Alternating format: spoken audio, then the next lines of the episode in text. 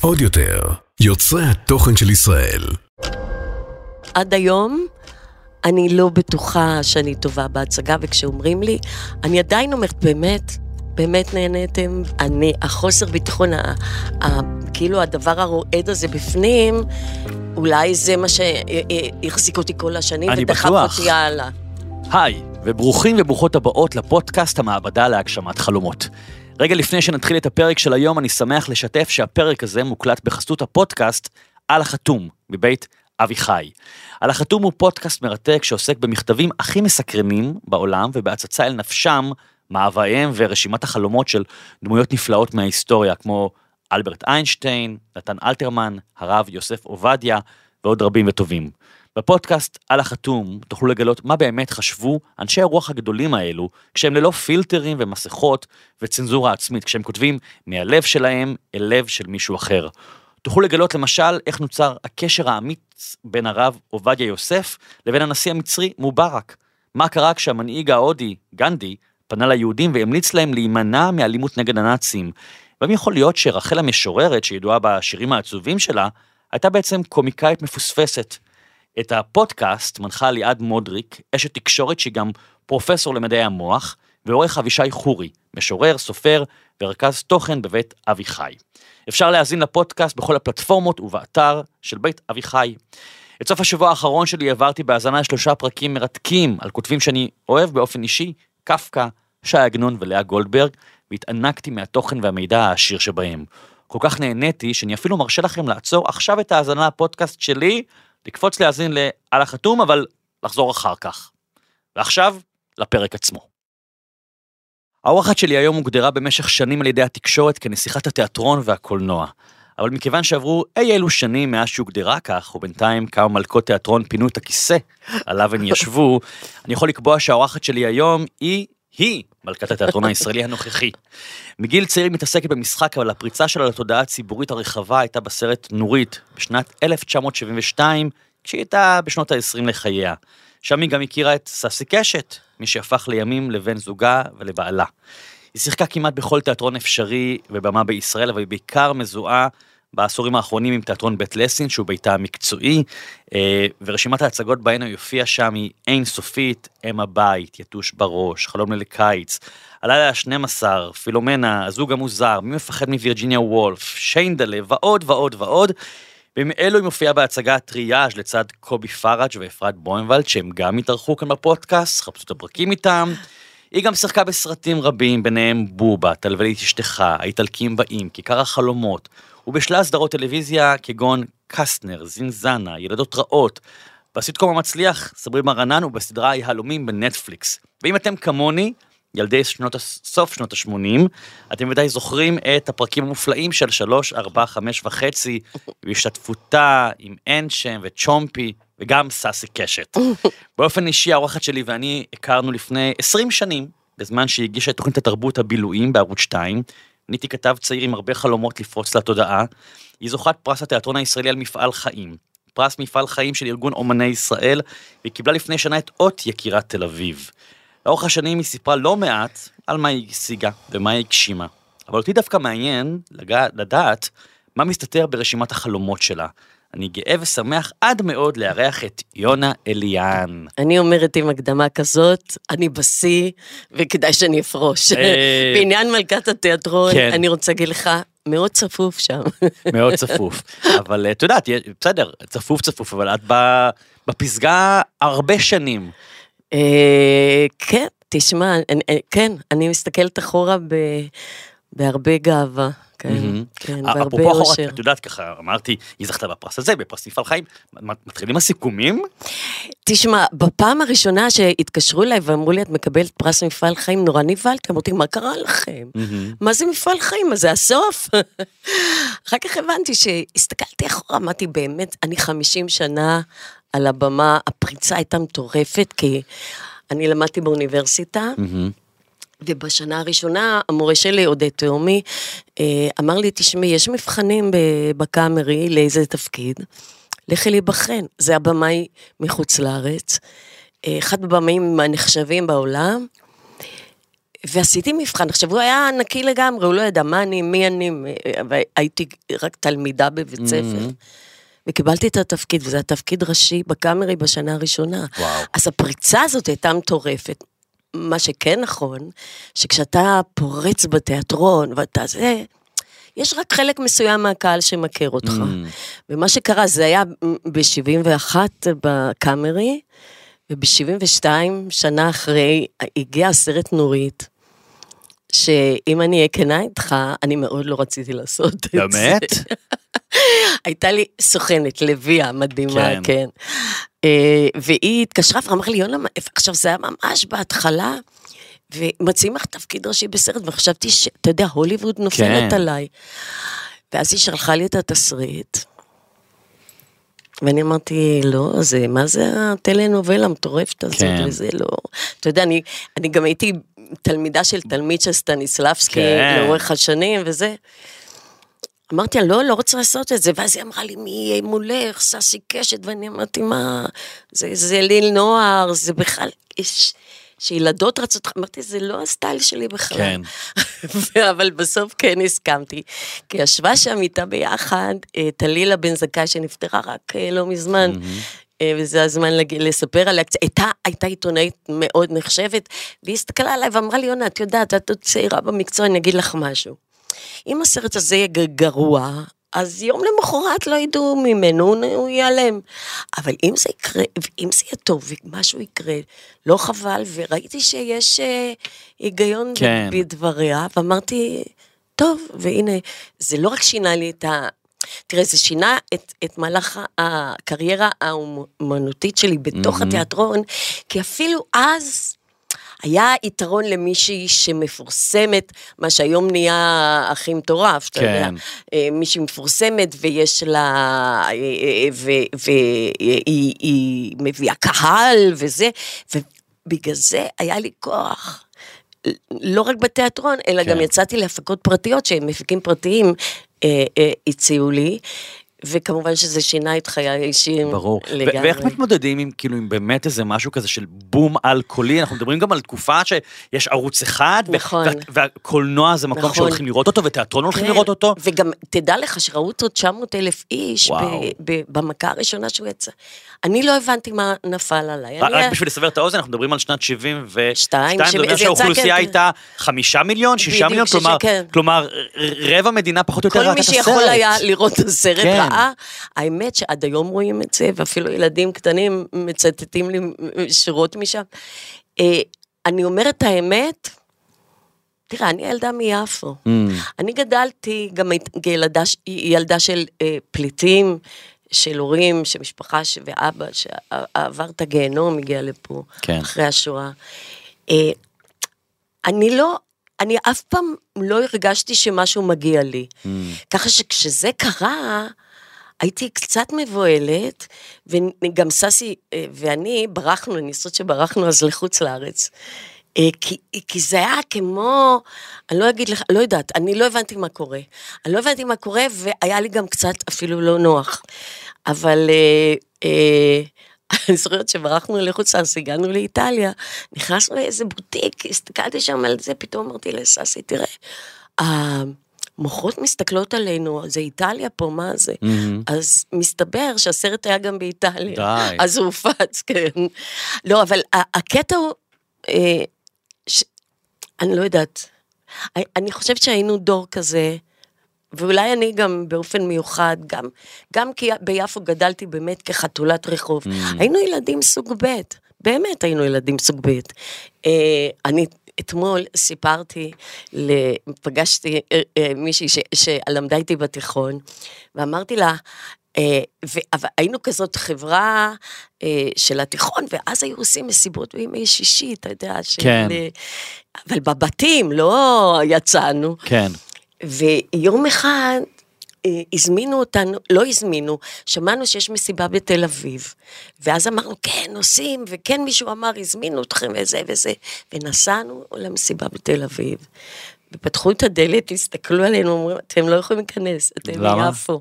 וואו. כן, אני זוכרת את זה עד היום, נעלבת? מאוד נעלבתי, ות- זאת אומרת, אני, תמיד נדמה לי שאני עוד אותה ילדה קטנה שאני מנסה להוכיח שהגעתי לתל אביב, שאני פה. טוב. אגב, את יודעת, היום באמת, בגלל הרשת החברתית וכולי, אנשים גם לפעמים חווים איזה מין סרטון שמתפוצץ לשלושה מיליון צופים, ופתאום קורים להם דברים. איזה טיפ את יכולה לתת למישהו שמקשיב לנו כרגע ו- ו- ופורץ כי, כי, כי, כמו שאמרת, זה נורא מבלבל. זה מבלבל. נורא מבלבל. להשאיר את הרגליים חזק על האדמה. Mm. אני חושבת שזה מה שהחזיק אותי אה, במשך כל השנים. אני באמת גדלתי בתחושה ששום דבר לא מגיע לי. כן. זאת אומרת שכל דבר אני צריכה להתאמץ בשבילו, ואם זה זה, ו, ומה זה הדבר הזה? אני עד היום עם... אה, אני חצי נבוכה כשאתה יודע, אומרים לי כל מיני דברים. זה בגלל שידעתי תמיד מאיפה באתי. ואני חתולת רחוב מיפו. אני חושב שזה משהו חשוב. נורא בריא בבסיס. נכון. להיאחז ולהגיד, אה, קודם כל, אני תמיד חשבתי שאולי זה ייעלם. כן. אתה יודע, שזה יכול גם, וזה קורה שזה נעלם, ואז אנשים לא מתמודדים עם זה. אז... הייתה אה, לך אגב תקופה כזה של בטן פעם. בקריירה? לא. אף פעם. כי זה- נגיד גיל אלמגור סיפרה, כן, כן, אני הכרתי את גילה בתקופה הקשה שלה, היינו חברות, אה, אה, שיחקנו יחד בהצגה בבאר שבע, ואמרה לי יונה וזה, ואז היא כתבה את... אה, קיץ של אביה. היא אמרה לי, יונה, אני כותבת ספר, וזה, זה יוציא אותי. לא, לא היה לי. אני חושבת, אני מסתכלת אחורה, ובמשך 50 השנים האלה, חוץ מנגיד שבועיים בשנה כן. של חופש, לא היה לי בכלל תקופה שלא לא עבדתי, שלא הציעו לי, שהציעו לי אפילו יותר מדי. כן. היו לי תקופות שהרגשתי שאני לא עומדת בעומס.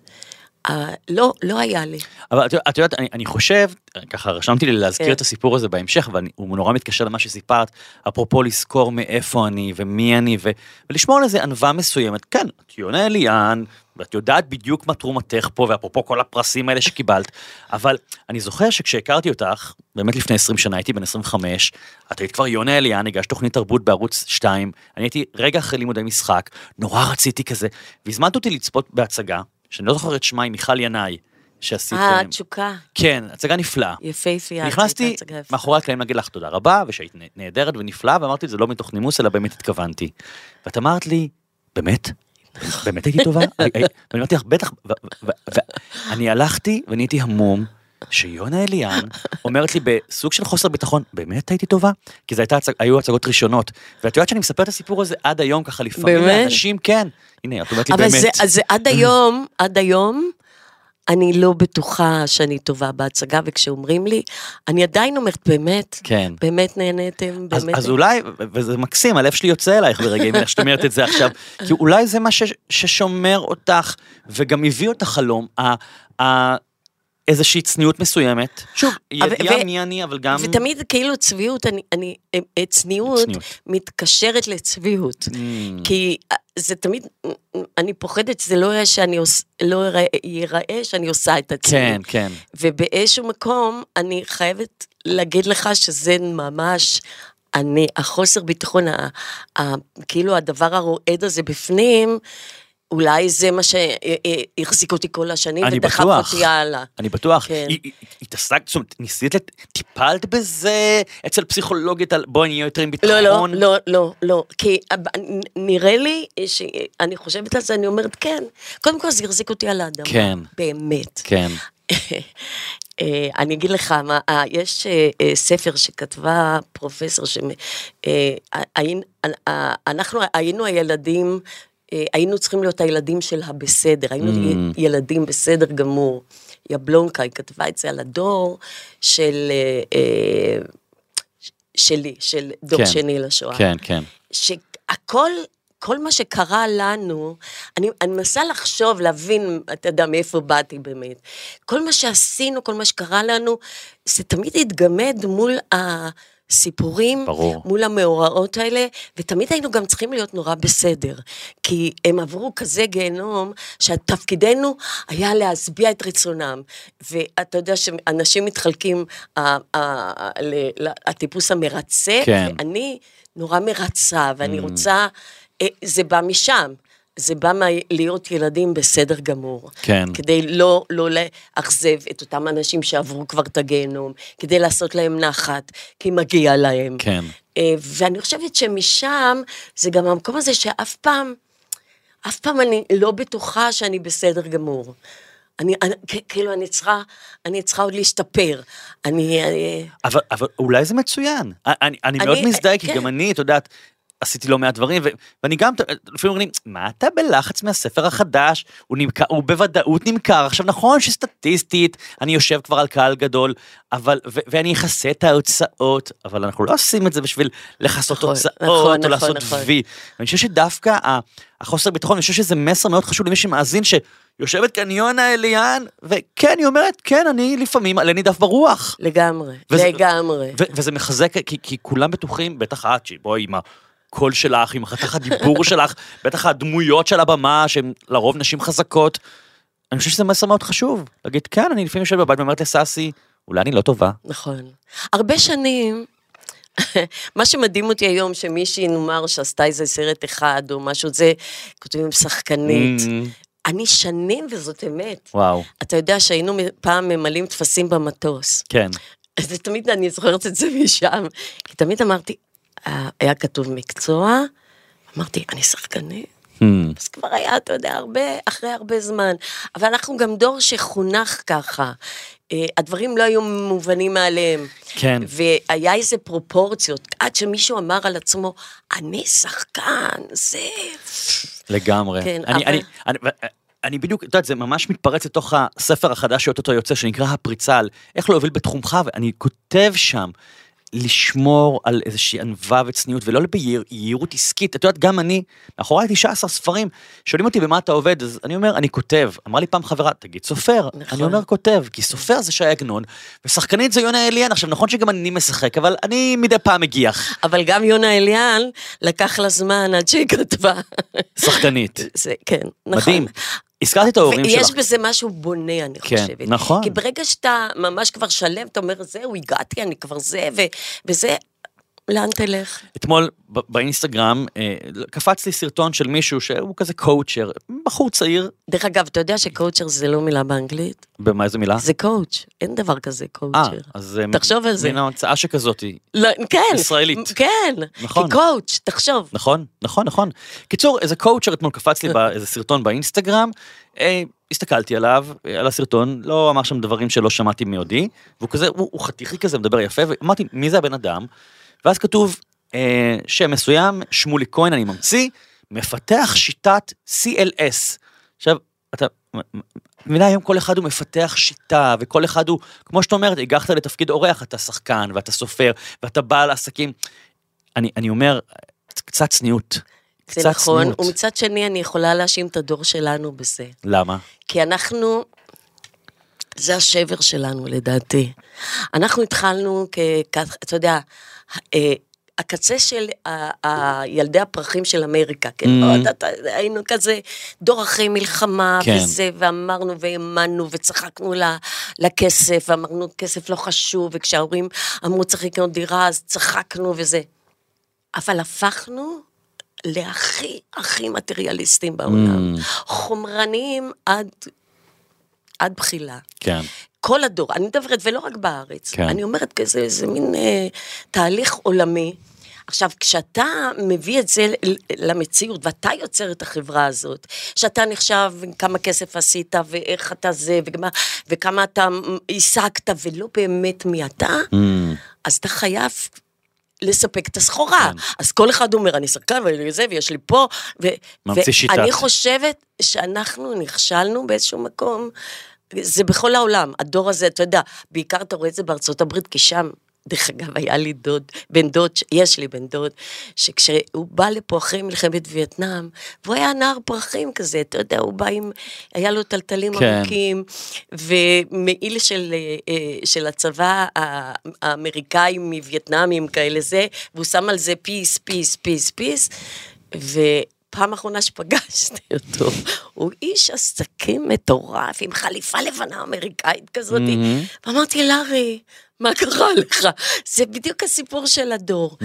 הדבר הזה של החלומות הנאיביים, ופתאום, ואנחנו הבאנו, תשמע, אנחנו אה, יצרנו את הבסיס לדור הזה, הוא, הוא אמור לעמוד בציפיות Mm. החומריות, חומרניות, ה- הקשות ביותר. כי, תשמע, אה, סתם אתן לך דוגמה, כשהייתי בצעירותי, אז אה, אה, מה היינו עושים בבילויים? היינו יושבים על שפת הים, קונים בקבוק שבע שבע כזה של קוני. שותים ומדברים על איך אנחנו נעשה כן, עולם טוב יותר. כן. היום, אם אתה לא, אם אין לך אוטו, אם, אין, אם אתה לא הולך פעמיים בשבוע למסעדה, אם אתה לא מזמין את החברה שלך לפה ופה, יצירות, וזה זה הכל המון כסף. כן. אנחנו יצרנו את המציאות נכון. הזאת. מי יצר? הדור שלי. בדיוק חזרתי מקפריסין, הייתי שם יומיים בענייני עבודה, והתרחב לי הלב, כי כאילו אמרתי, אוי, זה כל כך של פעם. והפעם הזה, הפשטות, אני מתגעגע אליה גם. אבל אני, אני רוצה רגע, הזכרת פה הרבה את, את יפו ואת ההורים, אז אני רוצה לשאול שתי שאלות בהקשר הזה, לפני שאנחנו אגב נגיע לרשימת החלומות שלך. אה, קודם כל, האם בילדותך, צעיר, צעירותך, ידעת שכל זה יקרה? לאו דווקא תפקיד X או פרס Y, אלא ידעת שתהיי שחקנית וכולם יכירו אותך? לא. לא? אבל כן, חלמת? אבל כן חלמתי להיות שחקנית, כן. אוקיי. אני אגיד לך, אני אה, שמעתי את הפודקאסט שלך עם אה, סנדרה המתוקה. סנדרה שדה, כן. שאני אוהבת אותה אהבה גדולה, והיא בכלל לא דומה לדמות שהיא משחקת. כן, כן, כן. אה, ואני סיפרתי לה, והיא ציטטה אותי, כן. והיא אמרה, יונה אמרה פעם, אני שהייתי ילדה באמת, חשבתי שזה לא הוגן שאדם מקבל סט חיים אחד. זאת אומרת, תחשוב, אם היינו יכולים, אני רציתי לחיות פעם חיים של עיקרה בפרובנס שמגדל את זה, ופעם לחיות חיים של מנכ"לית מטורפת של איזה חברת הייטק שהיא עושה כל הזמן אה, יצירות עם המון כסף. אה, באמת, כשהייתי ילדה אמרתי, מה, פעם אחת כאילו אני אבוא ואני אבחר דבר, ובדיעבד, המקצוע שלי מאפשר לי להיות כל פעם. המון דברים. כן. בדיוק עכשיו אני משחקת בטריאז', אני פרופסור, אז... אתה, אני נפגשת עם רופאים, אני אומרת, חברים, עכשיו אה, ת- שימו לב פה. כן, אבל זה לא, מישהו אמר פעם שהמקצוע שלנו הוא לדעת מעט על הרבה דברים. נכון. זאת אומרת שכשאת... הייתי רבנית, הייתי רקדנית, הייתי מוזיקולוגית, הייתי אה, אה, אימא וסבתא ו... ו, ו אה, וכל פעם אתה כאילו נכנס לאותו שטח, אתה קצת יודע עליו, אתה קצת מכניס לעצמך, אתה, אתה חי את זה. אה, כאילו, עכשיו, ב- בתור הרופאה, כל דבר שמדברים על רפואה, אני מקשיבה. אני כן. אומרת, אוי, אוי, זה מעניין. ואני נורא רוצה להיות מדויקת בטקסט, שהרסתי את. את המחזית, אמרתי לך, זה בדיוק ככה, זה ככה, זאת המחלה, וזה שאני לא אצא אידיוט. כן. והחלום של הילדות הזה התגשם במקצוע. וזה אתה נוגע בכל מיני, כן. בכל מיני חיים.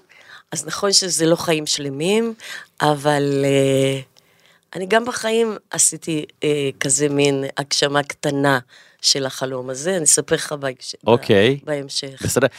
אז השאלה היא מה בתור ילדה שגדלה ביפו, מדברים על שנות חמישים? ה-50, מה עשית כדי להגשים את החלום שלך? כי זה לא היום שיש חוגים במתנ"ס, מה מה היה אז? היה, היה, אז- קודם כל היה חוג בבית ספר, ב- Mhm. ביסודי.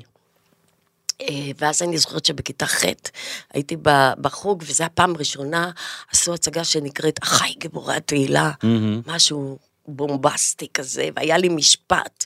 ואני עליתי לבמה ואמרתי את המשפט, והרגשתי בעננים, הרגשתי שזה מציף אותי, במין התרגשות כזאת שאף פעם לא חוויתי, וכבר אז הבנתי שזה הכיוון.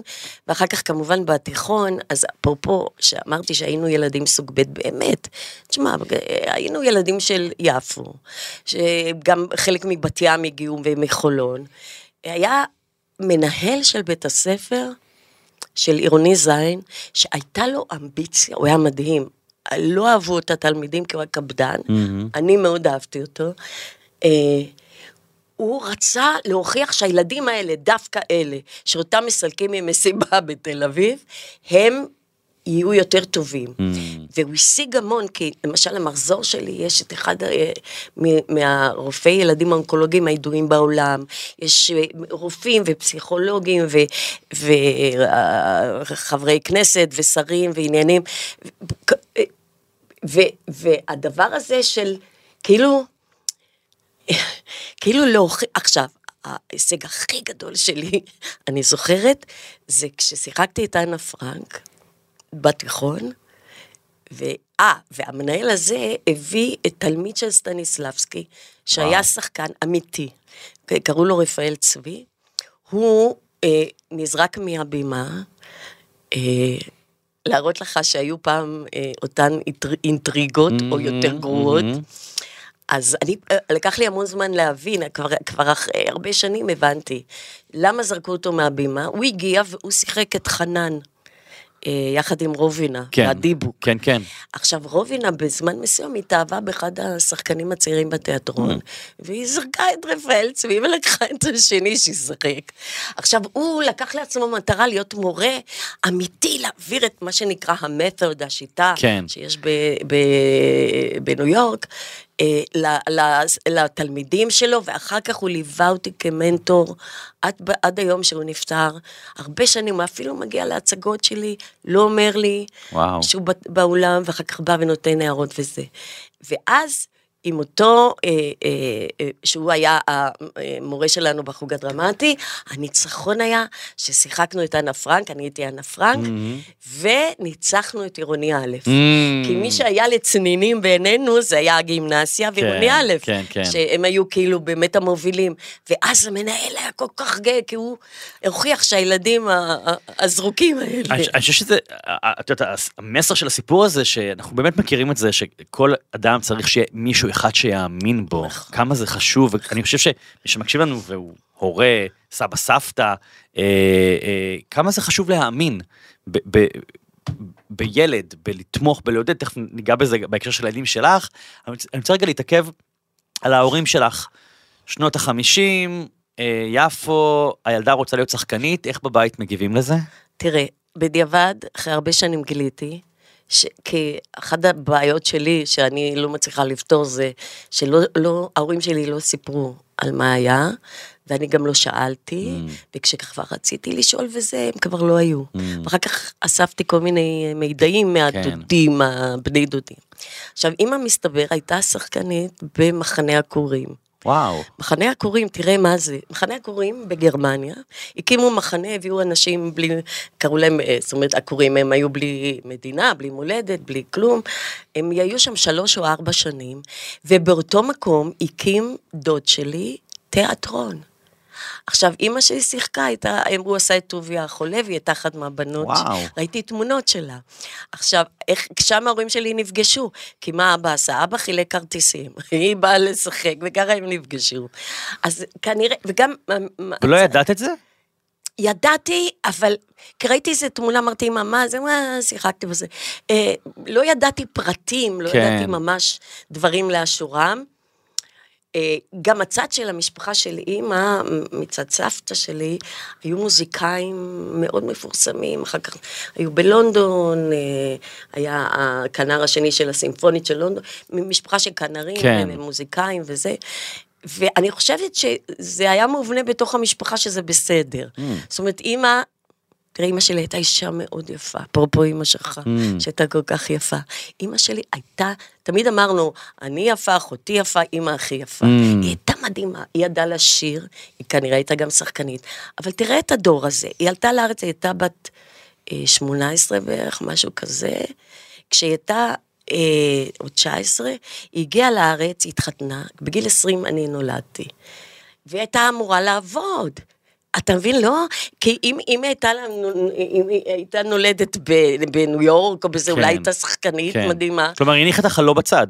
לא היה לה אפשרות, היא הייתה אמורה לפרנס, אז היא עבדה בבית חרושת שעושה אה, אה, קופסאות קרטון לבומבוניירות, אז זה היה Mm. כזה.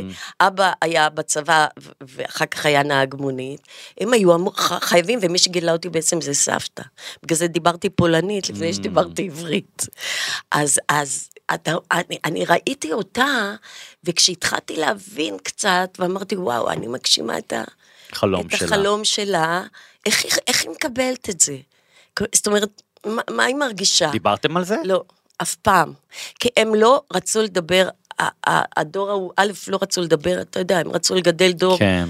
אה, בלי- נטול בעיות. נטול, אה, כן, נטול טראומות. כן, כן. לא הצליחו, כי יש דור שני, והילדים שלי זה דור שלישי. בטח. כי אני העברתי להם את החרדות ואת הגישה שלי לחיים, את הפסי, פסימיות הזאת כן, שאני... פסימית? אני, אני חושבת שכן, אני כן. אבל תראי, תשמע, אני אמרתי פעם, הילדים, פעם מישהו ראה שהילדים שלי, שניהם, מרשים לי לעשות את ה-follow me, אתה יודע שיש בטלפון, כן. שאני יכולה לדעת איפה הם. כן, כן, כן, במפה הזאתי, כן. כן, עכשיו זה, זה, אה, אמרו לי, מה? הילדים שלך מרשים לך את זה? אמרתי, כן, כי אני אמרתי להם, תראו, אני חושבת שאני אימא טובה בסך הכל. יש לי חיסרון אחד גדול, אני חרדתית נורא. אז אתם צריכים לתת לי את האפשרות לדעת. עכשיו, לא עוקבת אחרים, לא שאני קמה בבוקר ואומרת מה הוא עושה, לא. אבל אם נגיד מישהו לא עונה לי בטלפון, כן. פעם, פעמיים, אני במצב כזה רצה לכל בתי החולים לבדוק, אתה יודע. אז ככה אני מסתכלת, יודע, הוא פה בסדר. אריאל בן כמה הוא? 44, ומאי? 33. אז את עוקבת בטלפון אחרי הילד בן רק- 44 ו-33. בדיוק, אבל לא, רק כשיש בעיה ופתאום הוא לא עונה לי. לטלפון. לא, אבל האמת שזה פתרון מעולה. אני גם, אגב, עוקב אחרי בנותיי, אבל הן צעירות, הן בנות 15 ו-10, כן. אז כאילו זה עוד נתפס הגיוני.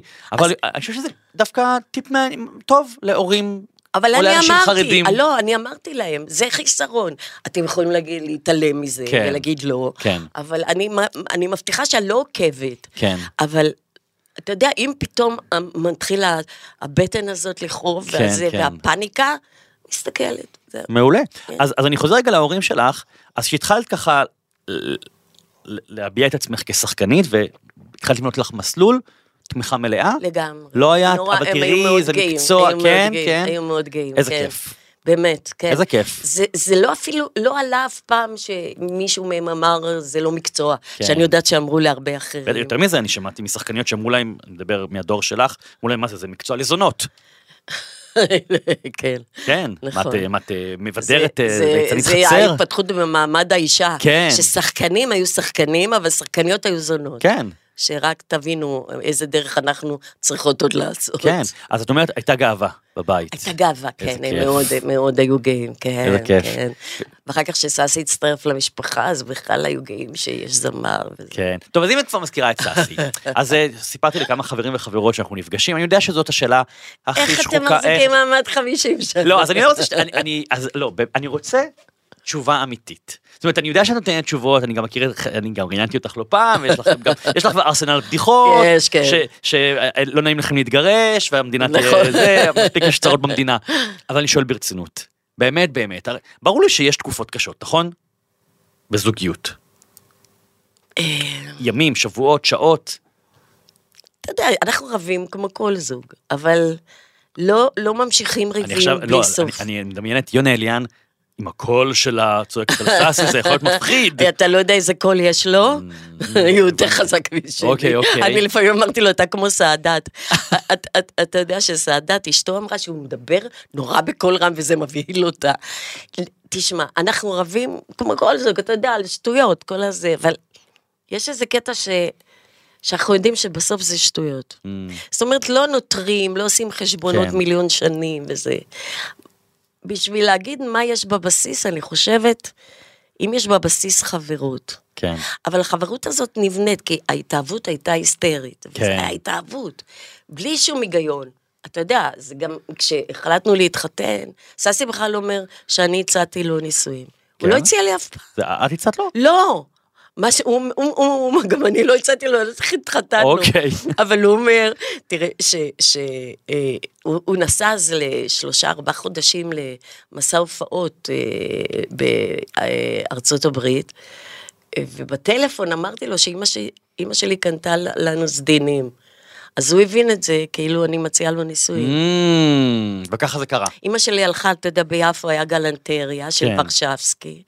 היא קנתה, זה, זה הנדוניה בעצם שקיבלנו, זה אוקיי. סט סדינים וזה, ומגבות.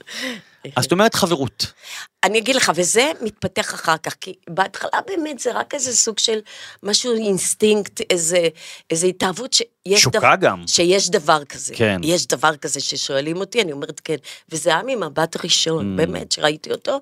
אני חושבת שגם כשהוא אה, ראה אותי, כן. ותראה, טוב, יש את הסיפור הקלאסי על הסצנת מיטה, שהייתה הסצנה הראשונה שצילמנו. בנורית, כן. ויש בזה משהו אמיתי, קצת אגדה וקצת אמיתי, אבל אה, ההתאהבות הזאת יכולה להתפתח לכל מיני כיוונים.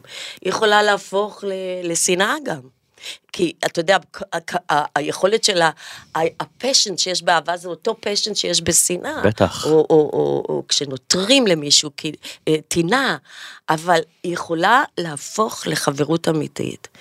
ואם היא הופכת במשך השנים, תשמע, זה לא אותה אהבה הרי בת- כמו בהתחלה, היא הרבה יותר שקולה, אתה הרבה יותר יודע לנתח אותה, אז אני חושבת שאם בבסיס יש חברות, תמיד שאלו אותי, את, לא- את לא מקנאה כשסאסי נורא, כאילו, היו תקופות שאני הצלחתי יותר, והיו תקופות שסאסי הצליח, אז- אתם לא מקנאים?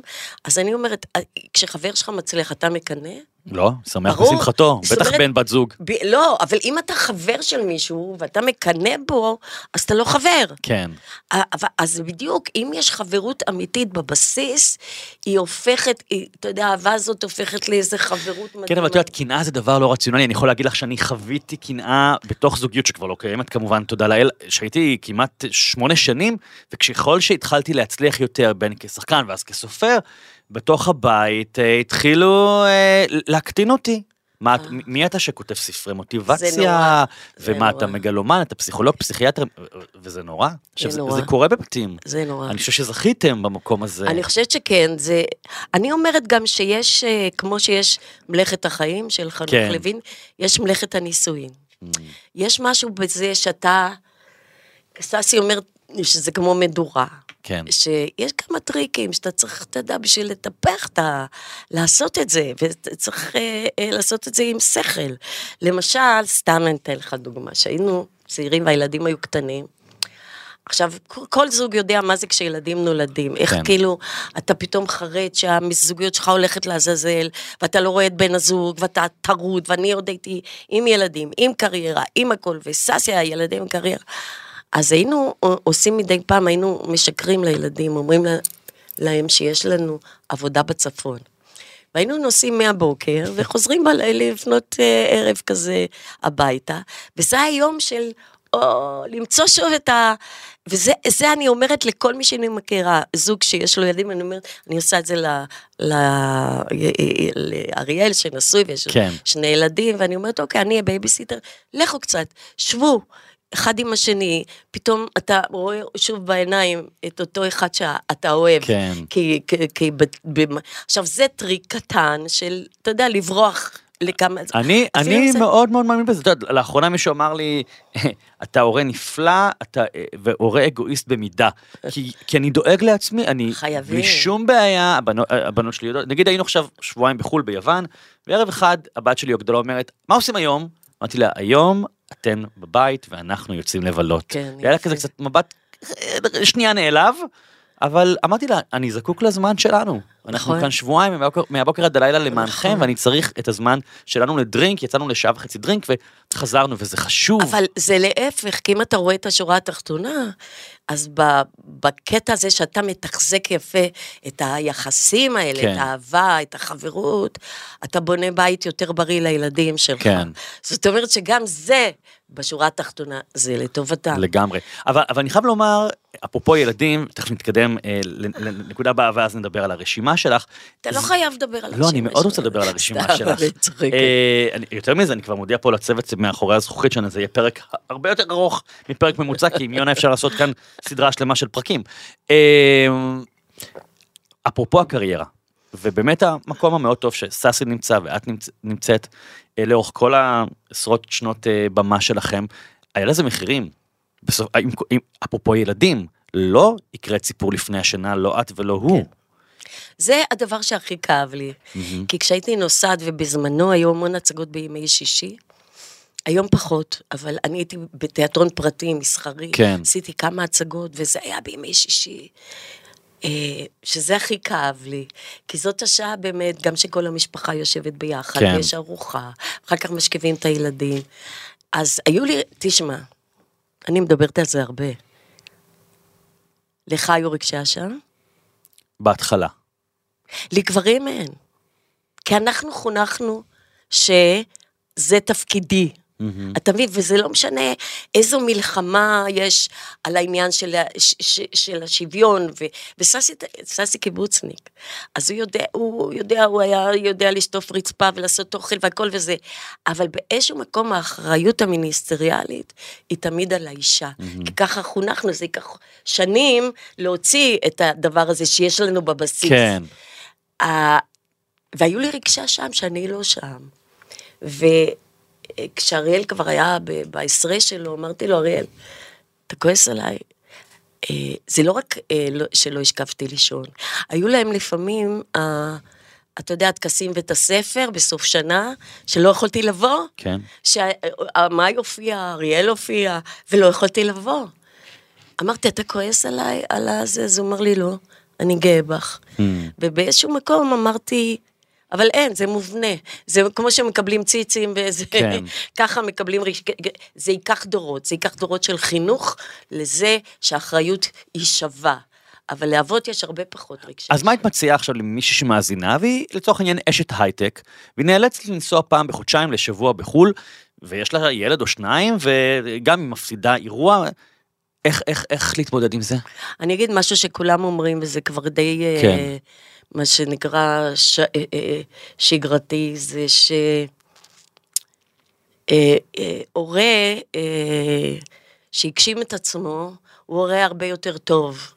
זאת אומרת שבסוף, אם אתה הגשמת את עצמך ואתה לא מתוסכל, אתה אדם יותר טוב, אתה במיוחד הורה יותר טוב. ואתה יודע, אומרים את השטויות האלה של זמן איכות, אבל זה לא שטויות, כי כן זמן איכות, כי למשל מ, אה, אה, מגיל מסוים, מגיל, כל אחד שהגיע לגיל ארבע, נסענו כל קיץ לטיול משותף של המשפחה. כשאמרתי שתמיד היה לי שבועיים של אה, כן. כל שנה בקיץ, היינו נוסעים עם הילדים. וזה היה כן שעות איכות וכן איזה פיצוי, אז כן אפשר לתמרן. אבל אתה יודע, לצמוח כבן אדם מתוסכל, אתה גם רואה איום ונורא.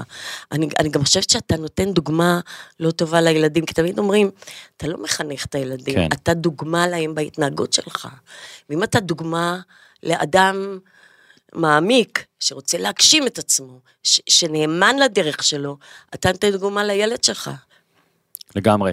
ואני חושב, אני, אני אוסיף משהו מהניסיון שלי. אני, היו לי כמה שנים, אה, בעיקר כשהרשימה יצאה, אה, והספר הוא היום בעולם, ב-20 מדינות, אז נאלצתי לטוס ולקדם והרצאות, ו... ואני זוכר שלקחתי את בנותיי, אני סיפרתי את זה כבר פה בפודקאסט פעם, פעמיים, אבל, אבל כל פעם זה, זה מקפיץ. אה, ו- והן היו קטנות, ואמרתי להם, ניסיתי להסביר להם שאבא יוצא למסע בעולם, זה לא שנעדרתי שלוש שנים, אבל הייתי על, על הקו, ואם הכל ילך כשורה, ולפי התוכנית, אז כשאני אסיים את המסע הזה, היו לנו חיים עם הרבה אפשרויות, גם, גם כלכליות, נכון, זה בסדר גמור. נכון, נכון. ו- ו- ו- ו- ונוכל ש- כמה חוגים שתרצו, וכמה, וניסיתי לדבר איתם בשפה שלהם, ותראי, להגיד לך שאפרופו, את כועסת עליי, אז... אז שאלת? ששאלת את אריאל, אה, לא שאלתי אה, את, בצורה הזאת, אולי אני צריך לשאול את הבת הגדולה שלי.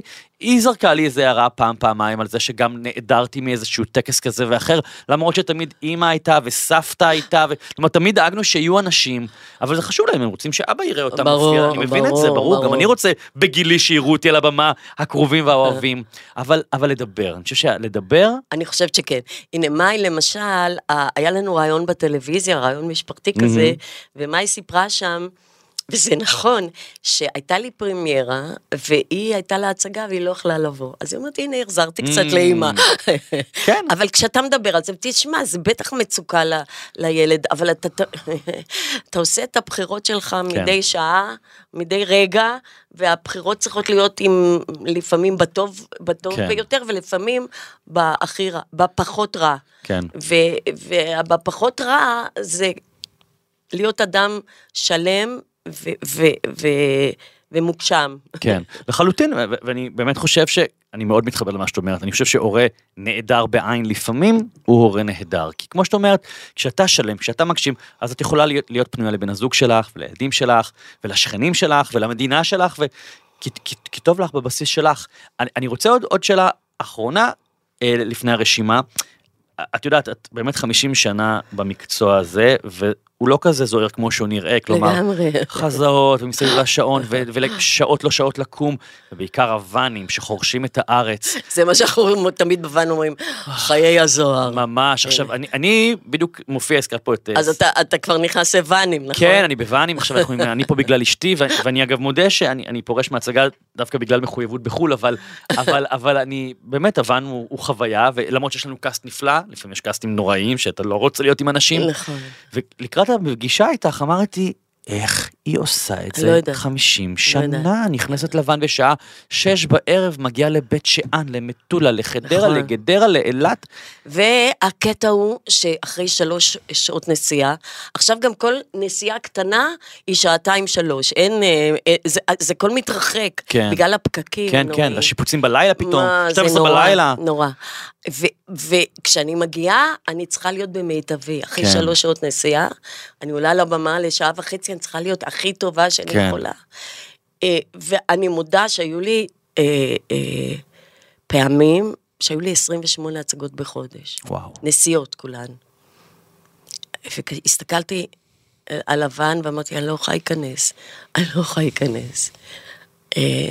היו לי, היו לי כאלה, זה קשה, זה קשה, אבל, אבל אני, אני שוב אומרת, אני מיפו, אני באמת, א', לא מפונקת, כן. ואני יודעת שאני צריכה לעבוד. אתה יודע, צריך... ההורים שלי לא היה להם, אתה יודע, כל מה שהיה נתנו, אבל היה מעט. אה, ככה שכל דבר שהשגתי, כן. אותו דבר סאסי, גם, זה, זה, זה עבדנו, עבדנו. אז לפעמים המקצוע הזה, שהוא הוא באמת, אה, אבל הקשיים הם לא רק זה, הקשיים זה הנפילות האלה, כשאתה פתאום עושה הצגה ואתה מקבל ביקורת לא טובה. אה, זה, זה, או, זה נפילה, זה, אה, זה, אתה יכול לבחור אה, לחיות את החיים שלך, אתה יודע, בגרף כזה מאוד אה, רגוע וזה, ואנחנו בחרנו לחיות את החיים שלנו בגרף כזה מטורף. אז גם רגעי ההתעלות והאושר במקצוע הם ענקיים. זה לא תמיד באהבה מהקהל, זה לפעמים ברגע שאתה אומר, וואו, אני ברגע מזוכח לגמרי על הבמה, אני לגמרי לגמרי בדמות, כן. אני לגמרי לגמרי עוברת איזה חוויה אחרת. זה רגעי האושר כן, הגדולים, כן. אבל גם הנפילות הן גדולות, כי גם...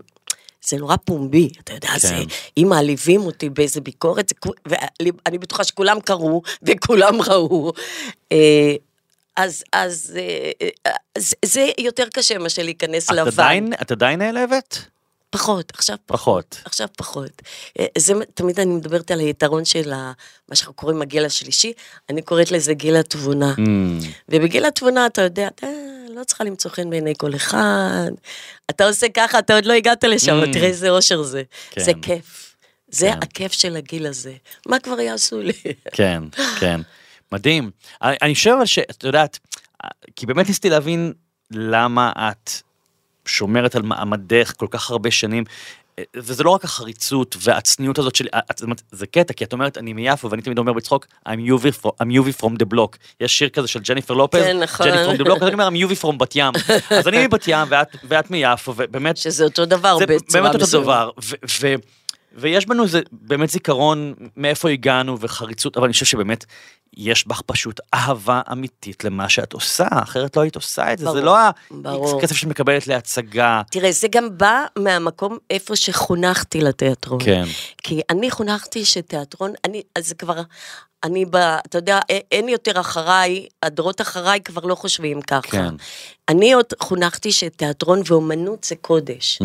הרי הבימה, אתה יודע למה קוראים לה הבימה? הבימה של בית הכנסת. Mm. כי ככה הם התייחסו לזה. על הטוב ועל הרע של ההתייחסות הזאת, שאתה בא, זה מקום קדוש, אתה בא כן. לאומנות, זה מקום קדוש. לגמרי. ואתה בא, אני תמיד אומרת, מה אני עושה בעצם? אני עולה על הבמה, מושיטה יד לקהל ואומרת, בואו איתי, שעה וחצי, נמריא קצת למקומות אחרים. כן. עכשיו, כשאתה עושה את זה, אתה חייב לבוא מהמקום שאתה מאמין באמת שזה מקום קדוש. כן. עכשיו, היו גם דברים רעים בזה שהדור ההוא האמין שזה קדוש, למשל, היל... השחקניות שלו ילדו. ילדים, כי הם כן, חשבו כן, שהן כן. בוגדות בזה שזה מטומטם בעיניי לגמרי, אבל הגישה לאומנות הייתה אחרת. גם כן. ההתייחסות של המדינה לאומנות הייתה אחרת. כן. אבל אבל להיות שחקן, ובמקרה שלך שחקנית מאוד עסוקה ומצליחה, אז יש לזה מחירים לא רק ברמת אה, לא להיות עם הילדים ולהקריא להם סיפור, אלא בכלל ברמת החיים. זאת אומרת, את לא יכולה לנסוע לחוץ לארץ הרבה, את לא יכולה, את מפסידה אירועים משפחתיים, נכון. את לא הולכת לחתונה של הבן דוד שאת אוהבת, נכון. כבר- זאת אומרת, זה, זה, זה, את אומרת, הדור לפנייך הקריב, גם לא נכנס להיריון, כן. אבל המון, המון, את מפסידה כן, המון. כן, נכון, נכון. בסדר, אבל מה הרווח? יש הפסד, תמיד יש הפסד. אה, אה, בבסיס אני שונאת אה, ללכת לחתונות, אז. זה דווקא נחמד. למרות שיש כמה בני דודים שעושים איתי חשבון על זה שלא הגעתי. אבל, אבל כן, כן, משלמים מחיר, כי אתה מבין, זה מקצוע ש... מי שהמציא את המשפט ההצגה חייבת להימשך. זה לא שחקן המציא בטח, זה רק איזה מפיק או, Mm. או מנהל משהו. תיאטרון, או כן. מנהל תיאטרון. כן. ואני, לצעירים אני אומרת, הצגה לא חייבת להימשך. ניתוח חייב להימשך, נכון? Mm. כן. טיסה חייבת להימשך. הצגה, מה אם מישהו ימות אם אה, לא, נפסיק את אבל, ההצגה? אבל, אבל אלף אנשים שהגיעו ו... אז הולכים הביתה, מה קרה? אוקיי. מה קרה? התפיסה הזאת, אבל זה עדיין כן, אם אני, אני בחיים שלי פעם כן. אחת רק, בכל הקריירה, ביטלתי הצגה. ואיך ביטלתי, זה היה מטורף. אני באתי את הכל, ובבוקר הלכתי ל- לרופא ונותנים איזו זריקה של כן. אה, אה, סטרואידים וזה, וזה אמור כאילו להחזיר את הכל. עליתי לבמה, היה 900 איש ב, אה, בבית החייל. ובחימום, כאילו בזה עשיתי עוד אה, דיאלוג קטן, וההצגה התחילה ואחרי איזה חמש דקות, נעלם לי הכל לגמרי. וואו. זה פעם יחידה בחיים שהפסקתי הצגה, לא יכולתי, אמרתי, אין, לא נשמע. אה, אני המשכתי הצגות, אפרופו הצגה חייבת להימשך, שפעם אחת אה, שיחקתי עם נתן דטנר בהבימה, מזמן, והיה בינינו איזו התגוששות כאילו כזאת, ואני שמתי את היד ככה, והוא הוא נפל עליי ונשברה לי היד, אתה רואה עד היום זה וואו, עקום. כן. ססי אומר, זה נפלא, כי אני לא מושלמת. והקטע היה שיש איזה מנגנון שחוסם אותך מהבנה שנשברה היד. כן. אז תפסתי את היד ככה, וחשבתי לעצמי, אני אדביק את זה. והמשכתי את ההצגה עד סופה. זה לא היה הרבה, אולי עשר דקות, ואז ירדתי ואמרתי, "אה, תקראו לאמבולנס, כי. זה... אה, גם נפלתי מהבמה, המשכתי הצגה, שזה ציפי כל הזמן, ציפי פינס מלנת התיאטרון, זו הייתה מביאה אנשים לראות מאיפה נפלתי, אתה יודע, זה היה אתר. כן. נפלתי מהבמה, הלכתי אחורה, אחורה, אחורה. זו הייתה... אה, אה, אה, אה, אה, היה לי, כאילו, היה לי קו שידעתי שיותר אני לא אוכל ללכת. כן. ואז נשקפתי, והראש שלי היה עם הקהל אחורה, ככה, זו הייתה הסצנה. אבל נפלו עלים מלמעלה וכיסו לי את הקו. וואו. ונפלתי אל תוך הקהל, וכל הקהל צרח, כי זה מפחיד נורא. בטח. ואני פעם קמתי- נפגינה דודינה שברה רגל בהצגה. נכון, אני, אני קמתי, קפצתי חזרה לבמה, לא יודעת מאיפה, אתה יודע, אדרנלין מביא אותך כן. להישגים אדירים. אני ספורטאית איומה, אבל קפצתי לבמה חזרה, סיימתי את ההצגה, אמרו לי, תלכי לבית חולים, שיעש... אמרתי, לא, אני בסדר, ובאמת לא היה לי כלום. כן. אני תמיד אומרת שאבא, אבא שלי החזיק אותי כשנפלתי, מהשמיים. אז תראה, את יודעת, אני, אני חושב שמה שאפשר לקחת מהסיפור הזה, מהמחויבות למקצוע, שוב, זה לא רק בעולם הבמה, אני חושב שמי שרוצה להצליח, לא כן. משנה באיזה תחום, נכון. הייטק, איפור, מוזיקה, נכון. לפתוח בית קפה, ירקניה, נכון. טוטליות, טוטליות. טוטליות, טוטליות. התמסרות מלאה, מלאה. ולדעת שיש קורבנות בדרך. כן. ולהיות אה, מודעים לזה, לפתוח את זה, כי, כי זה נורא חשוב, לפתוח עם הילדים, כן. לפתוח עם הבעל, לדבר על זה, ו, וכשאתה אומר בכנות, תשמעו, זה חשוב לי, אני לא יכול בלי זה. אז, אז אתה הולך עם זה. לחלוטין, לחלוטין. אנחנו עוברים לרשימת החלומות. ה- ה- הטיפוס של רשימות של חלומות? לא. לא. לא היה לא. לך קל, כי אנחנו... היה לי נורא קשה, אתה... הסתמסתי ונתתי- בדיוק, מה עוד. יכולים? אני אגיד לך? משהו, אני אגיד לך כן. משהו. אה, בין ססי וביני, אפרופו, ש- איך אתם מחזיקים מעמד, יש משהו שמשלים אחד את השני. אני תמיד אומרת שאני הרצל וססי בן גוריון. אני אומרת, חלום שלפני עשרים וכמה שנים, אני גד... ילדה שגדלה על ספרות צרפתית, Mm. והחלום שלי היה אה, שתהיה לי דירת גג, מין עליית גג בפריז, ושאני אהיה כמו האומנים העניים ששם רעבו ללחם. כן. זה ככה רצית, זה היה החלום שלי וזה. אה, אז לפני עשרים וכמה שנים אמרתי אה, לססי, אתה יודע, החלום שלי שתהיה לי דירה קטנה כזאת בפריז, ואנחנו נימלט אליה, ואנחנו נהיה בעליית הגג, ואני ארגיש איך חיו פעם האומנים בפריז, בתקופה של... אה, כן. אתה יודע. אז, אה, אז אני, אני חלמתי, וססי הוא תוך רגע מגשים. וואו. אז נסענו, אז אני זוכרת לפריז, היה לנו חבר שם, וביום אחד קנינו דירת חדר, אז, שזה עלה גרושים, נורא מצחיק, זה היה... כן. זה... כי כשאתה אומר, יש לי דירה בפריז, חושבים, וואו, היא עשירה. לא, זה רק עניין שאתה, יש לך חלום ומגשימים אותו. או אני לא הגשמתי את זה, אבל ססי כן, הגשים. כן. ואנחנו בורחים לשם כל פעם, זה כיף. איזה כיף. זה כיף. זה ממש כיף. אז תראי, אז, אז באמת הסתמסנו, ו, ו, וגם כתבת, ש, שבאמת אה, כתבת שאין לך רשימה גדולה, אני מצטט, משום שהגשמת ואת מגשימה את מרבית חלומותייך, וזה נכון, את אישה מגשימה, וגם עברתם אה, ליפו לפני זה כמה היה שנים. חלום שלי גדול. כן, חזרת בעצם ל... אמרתי, אני, אה, תשמע, ג- גרנו ברמת אביב הירוקה, כן. ושם נפלא לגדל ילדים, כן. כי זה קצת כמו, והיה לכם בית נהדר, הייתי כן, בו זה פעם, היה כמו פעמיים. קיבוץ כזה, אתה כן. יודע, יש שבילים וגינות ובתי ספר מצוינים שם. אבל כשהילדים עזבו את הבית, פתאום יש בית עם המון חדרים, עם קומות כזה, ואמרתי לססי, מה, נרוץ אחד אחרי השני פה בקומות וזה, ועוד משהו שאני רוצה להגיד על הגיל שלנו. כן, אה, אתה תמיד רוצה מקום שקט, נכון? אתה רוצה לגדל ילדים בשקט, במקום נעים, וזה לא, לא כבישים, לא תנועה. ובגיל הזה פתאום רציתי להיות בתוך עניינים. כי שם זה באמת כמו כפר כזה יפה, רמת אביב הירוקה. והחלום היה, קודם כל לחזור ליפו. Mm, ב', אה, לגור ליד הים, שזה חלום גדול שלי.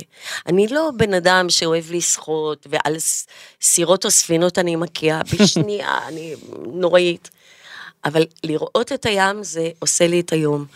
אני מסתכלת על הים וכל הנשימה שלי משתנה. כן, ואתה גם מבין, אולי זה גם שיעור בצניעות, כשאתה רואה את הים. אתה מבין כמה... אתה קטן. זה אינסופי שם. כן. ואז את החלום הזה הגשמנו, וזה לא פשוט. אפרופו הגשמת חלומות, היה לנו לא פשוט לעשות את המעבר, כי זה גם עניין של כסף וזה, אבל אני אמרתי, זה מה שאני רוצה, וזה מה שיהיה. והייתי עקשנית, ואפרופו הגשמת חלומות, זה רק אם אתה מתמיד ועקשן, והיו המון קושיים בדרך, המון, מהמורות. ואמרתי לססי, אה, אנחנו נעבור את זה, נעבור את זה. והגשמנו, ואנחנו כבר ארבע שנים שם, בדירה כזאת שמתאימה לזוג, ורואים את. הים. אופו, איזה כיף זה. איזה כיף. ויפו, תשמע, אני מכירה כל סמטה כן. שם. ויפו היא באמת, אני פעם אמרתי כבר, היא כמו סבתא, כזאת חכמה נורא. אתה רואה, היא- הנמל הוא בן ארבעת אלפים שנה, והיא מחבקת אותך. ואיפה שאתה הולך, אתה יודע, זה, אתה, אתה מתמזג עם ההיסטוריה. כן. פה היה זה, ופה היה זה, ופה היה זה, וזה, זה נמל ששלמה המלך עוד העביר את העצים מצידון כן. לבניית בית המקדש. מדהים. אז, אז, אני, אז אני יכול להבין למה, למה היה לך קשה למצוא רשימה וחלומות, כי את באמת חיה את החלום, כמו שאומרים. אבל אני, מצד שני... שלא ייגמר מלא. נכון, ומצד שני, אני, אני מאמין שאדם, כל עוד הוא... אה, נכון, צריך להציב חלומות. נכון, כדי, שיהיה למה לקום בבוקר, כי עם כל הכבוד אגב, ואני בטוח שגם את חווה את זה אולי לפעמים, עם כל התרוממות, רוח- התרוממות הרוח שיש לך אה, סביב תפקיד, ואני מכיר את החוויה החוץ גופית, שאתה אומר, אני לא מאמינה שבאו לראות אותי, אני נכון. אני עד היום לא מאמין שאשכרה משלמים כסף לשמוע אותי מהגג על הגשמת חלומות, מי אני קטונתי, אני מבת ים כמו שאת אומרת מיפו, אבל יש גם שחיקה. יש לפעמים יש, שחיקה. כן, בטח. עוד תפקיד, עוד תפקיד, כן, במקרה כן. שלי, עוד ספר, עוד ספר, עוד פרק פודקאסט, למרות שאני עכשיו בהתרוממות רוח שאת כי פה. יש חדש. אבל- לא, אבל אבל- יש לך ספר חדש. נכון, אז, אה, גם. אבל, אבל אני, אני באמת מאמין שאדם צריך, יש נכון. משהו ב... אני, אני מדמה אה, רשימת חלומות קצת כמו קיר טיפוס בנינג'ה ישראל. נכון. יש במה להיאחז, זאת אומרת, נכון, נכון. אוקיי, עכשיו קצת תקופה קשה בישראל, עכשיו קצת אה, ססי הביא לי את הסעיף. אוקיי, אבל אנחנו אה, נוסעים לאפריקה בעוד חודשיים, אני סתם עכשיו ממציא. כלומר, יש למה לחכות, חשוב. זה סאסי למשל, יש לו שיטה שכשהוא, אנחנו חוזרים מטיסה, הוא קובע תאריך לטיסה הבאה. הוא אומר. את רואה? אני צריך לדעת שתהיה טיסה בעוד כמה זמן, לא משנה אם כן. זה בעוד שישה חודשים כן. או שבעה חודשים, אבל אתה יודע שיש, אבל לא רק זה, אני חושבת שלחלום ולהציב מטרות, אני תמיד הסתכלתי על שמעון פרס, שהוא... הוא פשוט, הוא לא עצר, זה גם כשהוא היה בן 80 נכון, ו- נכון. וזה, אתה לא אומר, אוי, הגשמתי כבר ואני זה, לא, הוא שם עוד מטרה ועוד מטרה, וזה גם נותן ט- לא רק טעם לחיים, לפי דעתי, הנשמה רוצה להמשיך הלאה. נכון. תראי, סבא שלי, שאני חושב שאת הכרת אותו מהשוק אה, הכרתי הפשפשים, בנו אברמוביץ'. כן, מה אז- זה, כמה- כמה רהיטים עתיקים נכון. קניתי אצלו. הסבא שלי נפטר לפני שנתיים בגיל כמעט 100, ואני אומר לך שעד יומו האחרון היו לו חלומות, הם אמנם היו אחרים וצנועים, את יודעת מה היה החלום הכי גדול שלו חודשים לפני מותו? לאכול קבב בנלו, ברחוב אה, אילת. בטח. ועשינו את זה, זה היה בתוך הקורונה, עם הליכון. ו- ויש לי תמונה מה- מהארוחה, שפתאום הבן אדם נראה בן 55. פתאום הוא עומד, יושב זקוף, פתאום הוא מחייך. אני אומר, חלומות זה יכול להיות דבר קטן. נכון, זה לא נכון, חייב להיות עכשיו נכון. לרכוש איזה בית נדל... חלומות בארצות הברית. ואני לגמרי מאמינה שהגוף והנפש קשורים מהבחינה הזאת של בריאות הגוף. בבריאות הנפש, שבריאות נפש זה באמת להציב לעצמך מטרות, לעשות לגמרי. חלום, להגשים, ללכת הלאה, עוד דבר קטן, ואני מאמינה בזה אני- לגמרי. אני רוצה לשאול משהו, לא תכננתי, אבל פתאום נזכרתי, אפרופו את אומרת בריאות וזה. לפני כמה שנים היית מאושפזת, לא ניכנס, אני לא יודע מה היה הסיפור, לא, אני לא, זה, אני לא אפתח פה את התיק הרפואי שלך, אבל כן. אגב, הפיצו שאת מתה כן, וזה. זה היה נורא. ההפ- ה- ה- ההפצה. ה- כן, תשמע, יום אחד, אה, הייתי שם 18 ימים, הייתי, זה מחלת נשיקה שהסתבכה, והייתי במצב רע כנראה, אני לא הייתי מודעת כל כך, אבל הרופאים, אני ראיתי את הפנים שלהם, היו נורא מודאגים. וביום אחד פתחתי ככה את העיניים ואני רואה שתי אחיות עומדות ובוכות לידי. אמרתי, למה אתן בוכות? אז אמרו, למה כתבו עליי דברים כאלה? אנחנו לא יכולים לזה. אנשים כתבו שאני מתה, אני לא יודעת מאיפה הרוע הזה מגיע. אה, זה היה נורא קשה לאנשים שמכירים אותי שהיו בחו"ל, כן. למשפחה, ואז ססי התראיין בזה, בשביל... אה, אני עד היום לא ראיתי את הרעיון הזה. וואלה. אבל, אבל אני רוצה רגע לשאול על הרגע המטלטל הזה, שאת נמצאת במצב בריאותי לא פשוט. זה, זה, זה עשה לך איזשהו שינוי בראש לגבי החיים, לגבי הגשמת חלומות? זה, זה היה שם איזה תובנה מתוך האירוע הזה? תשמע, יש לי את התובנה הזאת כל הזמן. אני תמיד אומרת, זה לא שזה קרה לי אחרי. אה, אני אומרת, אה, אה, אנחנו לא, לא יכולים להילחם במוות. זה בא מתי שזה בא וזה לא בידינו, אבל יש דרך אחת להילחם במוות, וזה לחיות כל דקה. והיכולת שלך לעצור את החיים בשנייה, רק להגיד, אני עכשיו פה, אני רואה את הים בבוקר, אני אומרת, איזה אושר, איזה כיף, אני חיה, ו...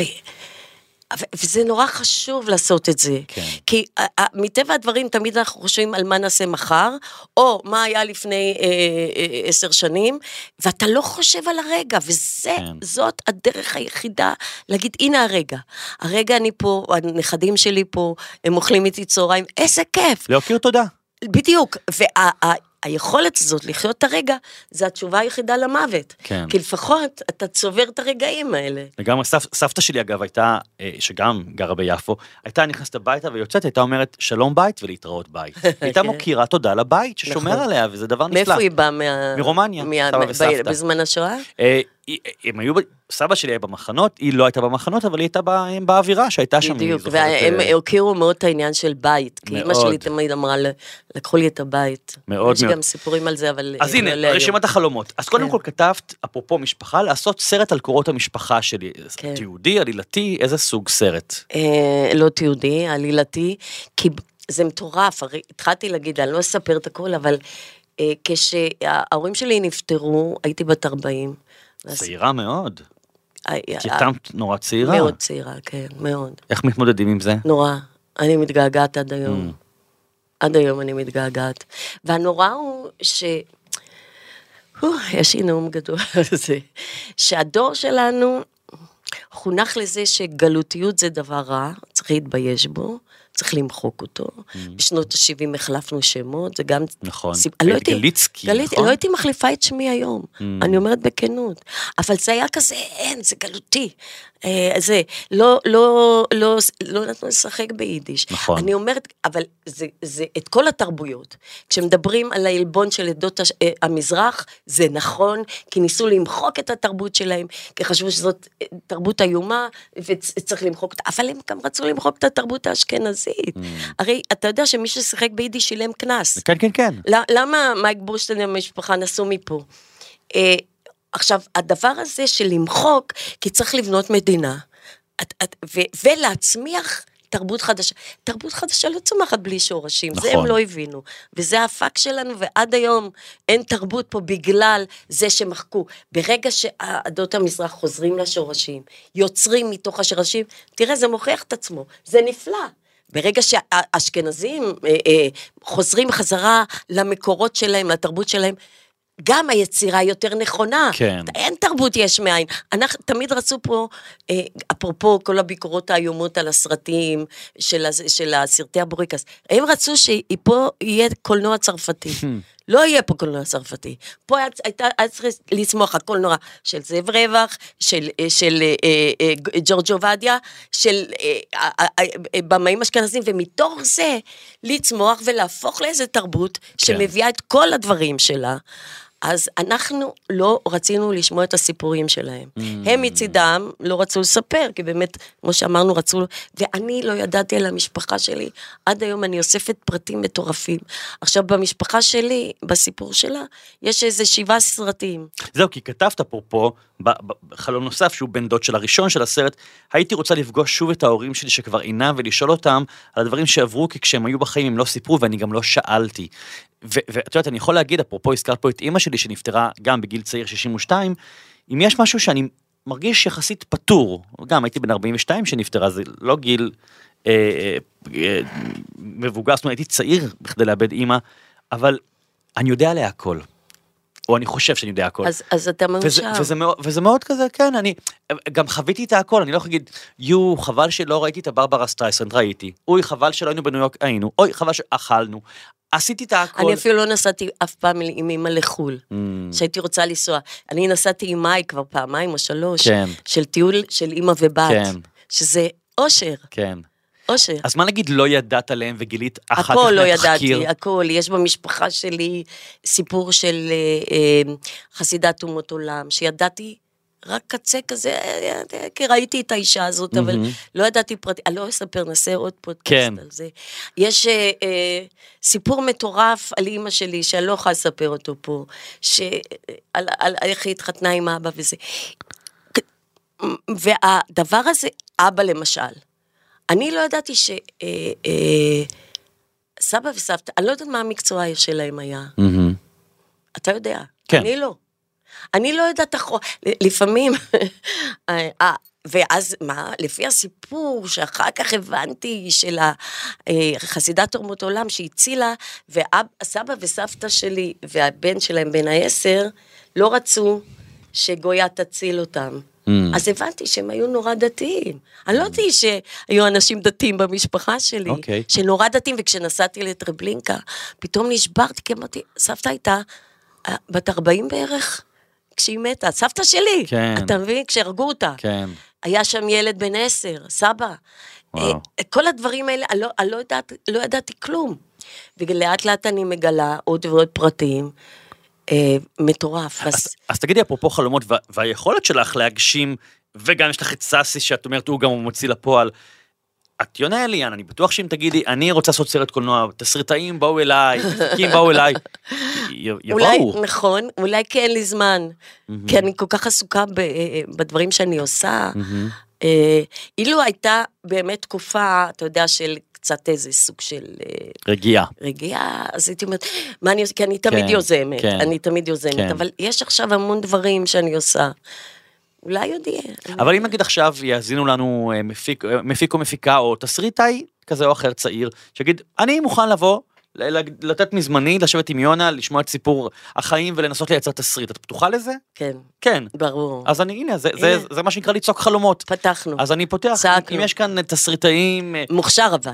מוכשר, אולי גם אפילו עם רזומה, ש, ש, שמוכן לצאת להרפתקה עם יונה אליאן ולנסות לייצר סרט עלילתי, את תשחקי בסרט?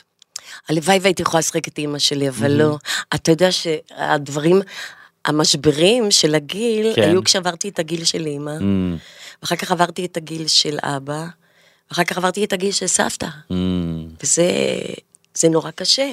כן. אני אומרת, אלוהים, אני, אני יותר, לא יכולה לשחק את אימא. אג- אגב, אפרופו גיל, אני יכול להגיד את הגיל? ברור. 73, נכון? נכון, כן, נולדתי בחמישים. אצלי זה קל, ואני לא מסתירה. כן. מה, יש גוגל, אתה יודע. לא, נכון, לא, כי פעם ראיינתי את ליה קניג, היא אמרה לי, לא אומרת, אמרתי לה, אבל את יודעת, גוגל, היא אמרה לי, אז אז תקרא בגוגל.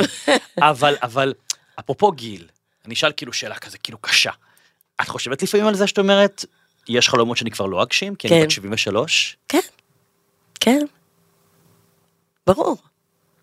נגיד, לשחק את אימא שלי, שתמיד, אבל ואני זוכרת שבכמה תפקידים, למשל, עכשיו נזכרתי, שבדיימונדס, בסדרה נטפליקס. שבנטפליקס, ממש שיחקתי את אימא שלי. וואלה. וגם נראיתי כמוה, ממש. ממש, אז זה באיזושהי דרך אני, כן. אני מגשימה את ה... אמא הייתה נורא גא- גאה כזאת, גאוותנית, תמיד הלכה ככה. כן. ובסדרה הכנסתי את זה, היא תמיד, היא תמיד הולכת ככה, נורא חשוב לה מה יגידו. Mm. אה, שה... יש שם איזה קטע שאני אומרת, וזה בדיוק אימא הייתה, אם אימא הייתה שם, היא הייתה אומרת את זה. שהיא היא אומרת, אתה לא יכול לוותר על היהלומים, זה בדם שלנו. Mm. אז כאילו, משהו של משפחה, אתה יודע, של כן. אה, זה. אז אפרופו גיל, את למשל אומרת לסאסי, סתם דוגמה, סאסי, אם לא ניסע עכשיו לאפריקה, זה כבר לא יקרה? לא, לא. לא. אני, אני לא נורא טובה בנסיעות. אוקיי. אני אה, אה, קצת אה, אה, אוהבת, קצת, אתה יודע, את הבית שלי Mm-hmm. עם כוס התה והלימון, ו... אבל מה שכן, אנחנו אה, פתחנו עוד חיים, עוד סט של חיים קטן, אפרופו שאמרתי לך, שאני, כי, כי כשאנחנו מגיעים לפריז, אז אנחנו חיים שם. כן. ששואלים אותי, מה את עושה שבועיים בפריז? אני חיה, אני הולכת ל, אה, ל, לירקן, ל, ל, מבשלת. לבשר, אני מבשלת, יש את החומרים של הצרפתים, זה- יש משהו בדבר הזה של להגשים איזה סוג. כן. נ- אני כתבתי לך שהיה לי חלום, ואני לא יודעת אם אני יכולה להגשים אותו, של להיות שנה, כן. לחיות בארץ אחרת, נגיד או, או פריז, אה, בצרפת. צרפת או איטליה, או. איטליה, כן. לחיות שנה בארץ אחרת, כאילו. Mm. אבל א', אני לא יכולה, כי אני לא יכולה להתרחק מהנכדים שלי. אה, אני רואה אותם פעמיים בשבוע. אה, ו... אבל היה לי חלום כזה, אתה יודע, לחיות איזה סוג חיים אחר. כן. כי אה, אה, למשל, הילד שלי, הוא- אריאל, הוא היה שלוש שנים בפריז. Mm. אה, שעל זה, זה, אני מקנאה בו, זה כיף. אני, אני מאוד מתחבר לחלום הזה, את יודעת, אני- אגב, אני לא אספר עכשיו יותר מיני פרטים, אבל הרומן הבא שלי שיצא בעוד כשנה, הוא, הוא בדיוק עוסק בזה, הוא באישה שרוצה איזשהו שינוי דרמטי בחיים, אני, אני מאוד מתחבר, אני חושב שזה החלום של הרבה אנשים, כן. בטח במדינה המורכבת שלנו, שאתה אומר, בא לי נכון. לפעמים "וואו, שקט נכון. מה, נכון. מהרעש שיש פה כל הזמן. אה, כי כשאתה במדינה אחרת, הצרות של המדינה לא נוגעות בך. נכון. זאת אומרת, אה, כאן אתה חי את, ה, את המתח ואת העצבים נכון. ואת הצרות שכל רגע. אני תמיד אומרת, שואלים אותי איך את מרגישה לגבי מה שקורה, אני אומרת, זה, זה כואב לי בגוף. כן. זה כואב לי בגוף. כן. אבל כשאתה חי בארץ אחרת, מה אכפת לנו מהצרות של ארץ אחרת? אז אתה יכול ליצור את הגלות הפנימית הזאת. כן, הזכרת פה, אפרופו חוץ לארץ, הזכרת עוד יעד שהיית שמחה לנסוע ליפן. כן, זה אני רוצה. אני לא יודעת, כי זו תרבות כל כך שונה אה, ורחוקה, וה- והייתי רוצה לנסוע לשם. סין פחות מעניינת אותי כי היא ארץ אכזרית. Mm, אה, נגיד תאילנד אני לא אהבתי. אה, יש משהו אכזרי במזרח הזה, אבל יפן נראה לי זה כן אכזרי, אבל נראה לי שהמון יופי יש שם, ואני רוצה מה- מה לחוות מונע אותו. ממך? אה, אתה יודע למה? כי צריך אה, שבועיים מינימום, ושבועיים מינימום בין ססי וביני, זה לא קורה לעיתים קרובות. אוקיי. אה, וגם צריך להתאים את זה לעונות השנה, מתי לבוא. נכון, אז לפריחה. כבר פעם תכננו, ואז הייתה רעידת האדמה. Mm. ואז אמרנו, אוקיי, לא נוסעים, ועכשיו צריך לתכנן את זה מחדש. אני לא יודע מה לאחל לך, כאילו, המשך שגשוג והצלחה בתיאטרון. שלא ייגמר. זהו, אבל, אבל אז יש לזה מחירים, כי אני רוצה גם שתראי את יפן. נכון, אבל... אה, אוקיי, נכון. אה, זה ההתנגשות. נכון. של חלומות. נכון, מתנגשים לפעמים. נכון, נכון. אבל, אבל נראה לי שאת מאושרת במקום שאת נמצאת בו. זהו, וכל מה שאני רוצה זה ש... שימשיך ככה. אה, כתבת גם ללמוד איטלקית. כן, למה? כי שפה מדהימה. ו- וגם כן, אה, אנחנו נוסעים הרבה פעמים לאיטליה, גם שם קנינו חצי בית כזה כפרי. גם כשאתה אומר, יש לי בית באיטליה, זה עם שותפים. כן. אה, אז אנשים אומרים, וואו, איזה וילה בטוסק... לא, זה באזור לאציו, בי- בית איכרים, שעלה אפס כסף. כן. אבל גם כן אפשר להגיע לשם, וזה שיעור בצניעות, כי זאת עיירה שנראית כמו, כמו שאמרת, כן. בקפריסין, כן. שנראית כמו ישראל בשנות ה-70, ה-60, עם, ה- אתה יודע, עם המכולת הקטנה ועם כן. החנות של ה... אני, אני חייב להגיד, דווקא בגלל שאת ככה פותחת את זה נורא בטבעיות וגם בצניעות, ואומרת, יש לנו דירה קטנה בצרפת, בפריז, ויש לנו אה, בית עם שותפים, זאת אומרת, חשוב לך להדגיש את זה. זה רוצה, יפו. כן, אני, אני רוצה להגיד, אז, אז אני אגיד לך שיש לי גם כל מיני, יש לי דירה באתונה, ועכשיו גם בית בקפריסין, ואגב, אפשר לעשות בארטר אם תרצו, נדבר על זה, בכיף. יאללה, בכיף. ואני אני, אני אקדיש לזה פרק שלם עם מומחים בתחום הנדל"ן בחו"ל, כי זה, זה, זה, זה קל, זה הרבה יותר קל מכאן. אני רוצה להגיד לך... ואנשים לא יודעים את זה. זה בדיוק. חשוב לי שידעו, זה לא להשוויץ. עכשיו כבר יודעים. כן. עכשיו כבר יש גם המון, אבל כשאנחנו קנינו בפריז, זה אפרופו הגשמת חלומות. כן. אתה אומר, יש לי דירה בפריז, אז חושבים, וואו, זה, אתה יודע. כן. לא. אז זה לא היה בעיה בכלל. זאת לא הייתה בעיה, כי זה היה נורא נורא זול, כן. מאוד זול, ואתה גם, אה, כשאתה רוצה להגשים את החלום, אתה עושה אותו. זאת אומרת, אה, כאילו אתה אומר, אני יודעת שיש המון אנשים שאומרים, "אה, הלוואי והיה לי בית באיטליה, הלוואי. כן. באיטליה עכשיו למשל, אפשר לקנות בית בעשרות אה, אלפי יורו. בכלום, כן, בכלום כן, כסף, כן, כן. בכלום כסף. ו- ולחיות שם זה מאוד זול, כן. מאוד זול.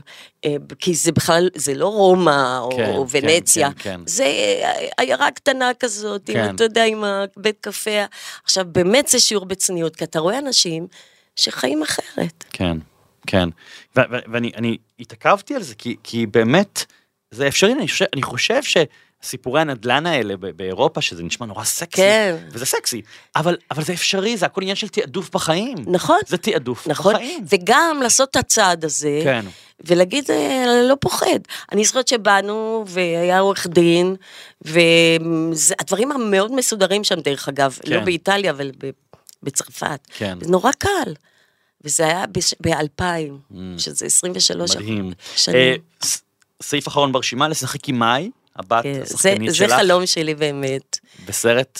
סרט. בסרט או בסדרה או בהצגה. טוב, בהצגה זה משהו שאפשר ליישם, כי לא מצאנו... שתיכן בבית לסין. כן, אבל לא מצאנו מחזה שיתאים לנו, שישקף אותה ואותי, Mm. והלוואי ויכולנו לעשות משהו על אימא ובת. יש מחזה אחד שאני לא סובלת אותו, שנקרא Good Night Mommy, כן, Mother, כן, כן. שזה נורא. כן. שזה מחזה שמתאבדים בסוף, ואני לא רוצה לגעת בזה, אבל מחזה של אימא ובת, אה, זה חלום שלי. אז עוד, או, הנה, אם יש מחזאי שיכתוב את זה, או נגיד סדרה, שתכיל גם יחסים של אימא שחקנית, בת שחקנית. למה לא לכתוב בעצמכם? חשבתם על זה? כן. אה, למה? כי צריך, אה, אתה יודע, להתגייס. זה, זה כמו שאנחנו אומרים, להתגייס כן. להגשים חלום. אגב, יש לי, יש לי אה, איזה ידיד, חבר, ש, שהוא כותב ממש טוב, קוראים לו יניב פולישוק, הוא גם היה כאן בפרק, וגם במקרה, אני משחקת. בסדרה שלו כבר כל כך הרבה עונות.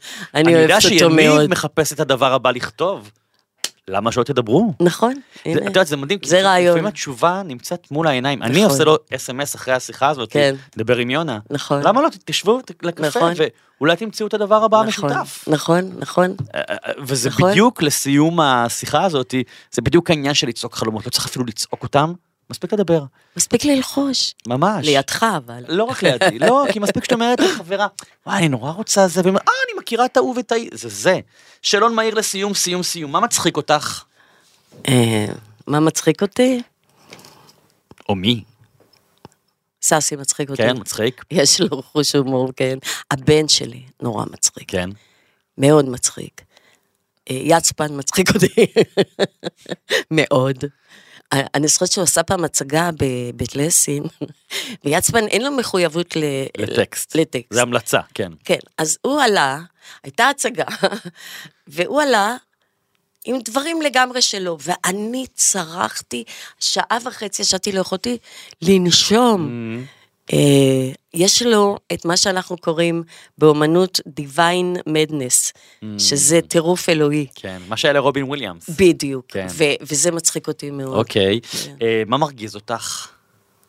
שקרים, Mm, מה מעליב אותך?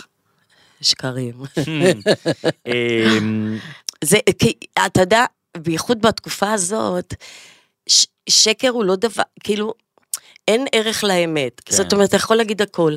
ושקרים, כשמישהו משקר לך, ואתה חסר אונים, כי הוא יגיד עכשיו זה לילה ואתה לא יכול לחלוק עליו, כן. זה, זה מרגיז אותי, זה מעליב אותי, אה, זה, זה נורא, כן. זה נורא. תגידי, אה, גבר או אישה שפתחו עבורך דלת משמעותית? אני חושבת שעודד תהומי, שהיה מורה שלי, שפתח לי את הדלת לתיאטרון, אמ, אני חושבת שג'ורג' עובדיה, בזה שהוא עשה את הסרט, אתה יודע כמה עלבונות הוא ספג בחייו? הסרט ספג, זה הכל אפרופו שרצו שהוא יעשה סרט של אה, רוז'ה ודים. אבל הוא לא, הוא, הוא בא, הוא בא מ- מ- מ- מארץ אחרת, הוא בא מפרס, כן. הוא עשה סרטים פרסים, הוא עשה סרטים עיראקים, הוא בא משם, ומה שהוא עשה בסוגו, הוא עשה נפלא. הוא היה במאי נפלא. כן. תגידי, אה, גבר או אישה שמהווים עבורך מקור השראה? או היוו?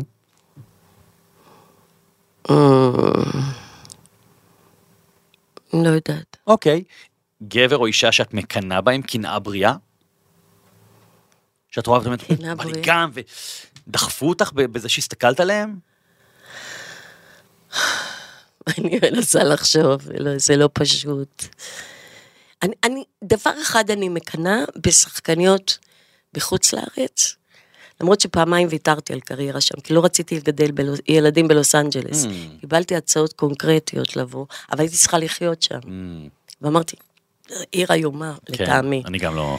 אה, אפרופו מי שאוהב לדבר אמת ולשמוע אמת, זה, זה מקום נוראי. לגמרי, לגמרי.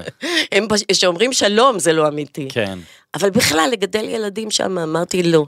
אז אני מקנאה בשחקניות האלה שזכו לעבוד עם במאים כמו אלטמן, Mm, עם uh, סקורסזה וזה. כשאני רואה סרט עם תפקידים כאלה, אני אומרת, זה הייתי רוצה.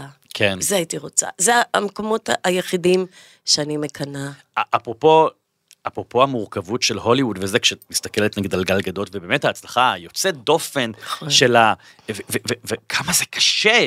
נורא זה- קשה. אנ- אנשים נוהגים הרי, לאקי אבני לעגו עליו שהוא עשה איזה תפקיד של שתי שורות, לעגו על זה, שלא מבינים מה זה לקבל שתי שורות בהוליווד. כן, נכון. מה את חושבת על כל השחקנים הישראלים שמנסים את כוחם וגם מצליחים חלקם? כן, תשמע, אם, אם יש למישהו drive נוראי, שיעשה את זה, לא היה לי drive. אני לא אהבתי את המקום.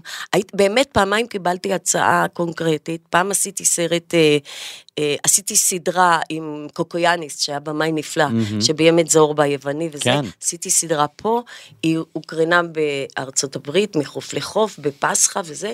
ואז המפיקה התקשרה אליי, אמרה לי, יונה, you've got very good critics, come here, we'll... אה, אמרתי, "אה, אני יכולה פה, ואתם תציעו לי, לא, אה, לגור שם. עכשיו, שתי סיבות היו, גם סאסי, הייתה לו קריירה פה, כן. וגם, אה, מה אני אעשה שם את זה? וגם הבנתי שכשחקנית זרה, אני תמיד אקבל תפקידים של פליטה, Mm. אולי, מ- מ- אתה יודע, מישהי רוסייה, כן, פולניה וזה. כן. נגיד וירג'יניה וולף, לא הייתי משחקת שם. כן. אז, אה, אז, אבל אני כן מקנאה בשחקניות האלה שיש להם, אה, שפתאום מקבלים תפקיד כתוב נפלא, שרק צריך לדעת לקבל אותו. Mm. כן. ובמאי נפלא שיודע לעבוד איתך. כן. תגידי, מה התכונה שאת מעריכה בעצמך? אני חושבת שעוד פעם, אני אגיד צניעות, אבל שלא תחשדו בי באיזה צביעות. אוקיי. ב- בזה שאני מסוג... כי, כי באמת, אני גדלתי ככה. כן. גדלתי ככה, וזה נורא אמיתי. כן. אה, אני חושב שמרגישים את זה מי שמקשיב לנו עכשיו. ואני חושבת שאני, כן, הכנות, שאני מאוד ישירה, ואני תמיד חושבת שכאילו כל המעקפים שעושים זה המון אנרגיה. Mm, זאת אומרת, בשביל מה?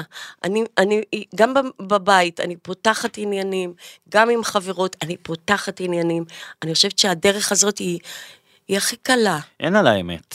אין על האמת. כן, כי אם אני באה ואומרת, תשמע, זה מטריד אותי, ואני רוצה לשנות וזה, כן. במקום להתחיל, אתה יודע, לעשות עניינים מסביב, אה, אם היית...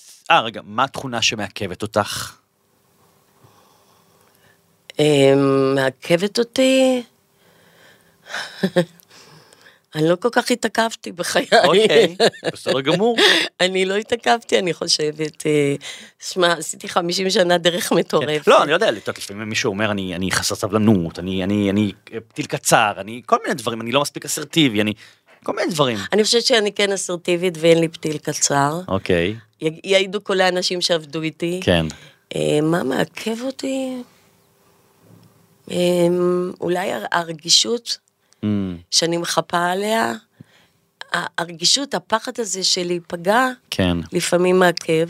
יש אנשים שלא פוחדים כל כך להיפגע. אה, אולי זה מעכב אותי. אוקיי. אם אם היית עכשיו זוכה בלוטו ב-20 מיליון שקלים... אני יודעת מה. מה? אני תמיד אומרת את זה, נו. ואל תגידו שעוד פעם שזה חוסר, אה, שזה זה סוג של צביעות. הייתי מסדר את הילדים, את המשפחה כן. ואת הנכדים, נגיד. אחר כך הייתי בונה בית, נגיד, למעט ילדים, יתומים, והייתי כאילו האימא שלהם מעל. אוקיי, אם אם כך, אני מאחל לך לזכות ב-20 מיליון שקלים. אני תמיד אומרת, מגיע לי, כי אני רוצה לעשות את זה, ו... את- אבל את שולחת אותו כי זה חשוב בשביל לזכות בפרס. לא. נו, אז זה לא יקרה. את נכון, לא, אני אני שולחת, לא, לא. מנוי? יש לי- יש לי מנוי מנוי אחד, בפיס. אחד. זכית של- בפעם משהו? כלום, כלום. אפס.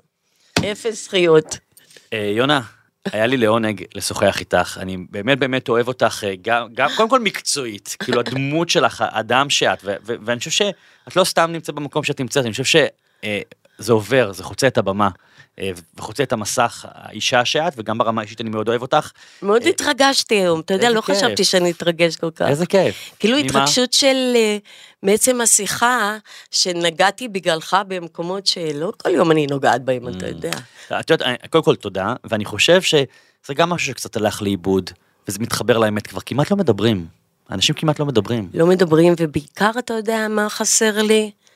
השיחות של אומנים, שפעם היה נגיד כסית, Mm, שאני קוראת על התקופה, הריבים, הד- הדיבורים, ישבו שם ציירים ומשוררים ושחקנים ומחזאים כן. ובמאים, והריב הזה על, זה, זה היה ריב פורה. תשוקתי. תשוקתי, כן. כי הם דיברו על אומנות. כן. היום כל תיאטרון כאילו מסתגר בתוך עצמו. כן. לא מדברים, לא... כל אחד לעצמו. כן, אני בדיוק. חושב שרואים את זה גם קצת במדינה, אין ערבות הדדית, כל אחד אבל לעצמו. אתה יודע שמאפיינים את התקופה, את התקופה שלנו, את הדורות האלה, כן. ב"אני, אני, אני, אני". כן, זאת אומרת, אין, לא אומרים אנחנו, כי פעם זה היה אנחנו. נכון.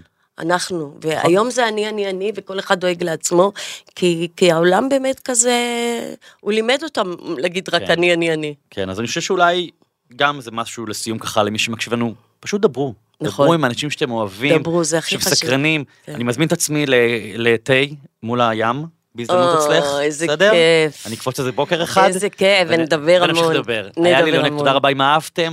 אנא הפיצו את ה- את הפרק הזה לכל עבר, דרגו אותו כדי שאני אוכל להזמין עוד אנשים מרתקים כמו יונה. אה, תודה רבה לך, הקשיבו בספוטיפיי.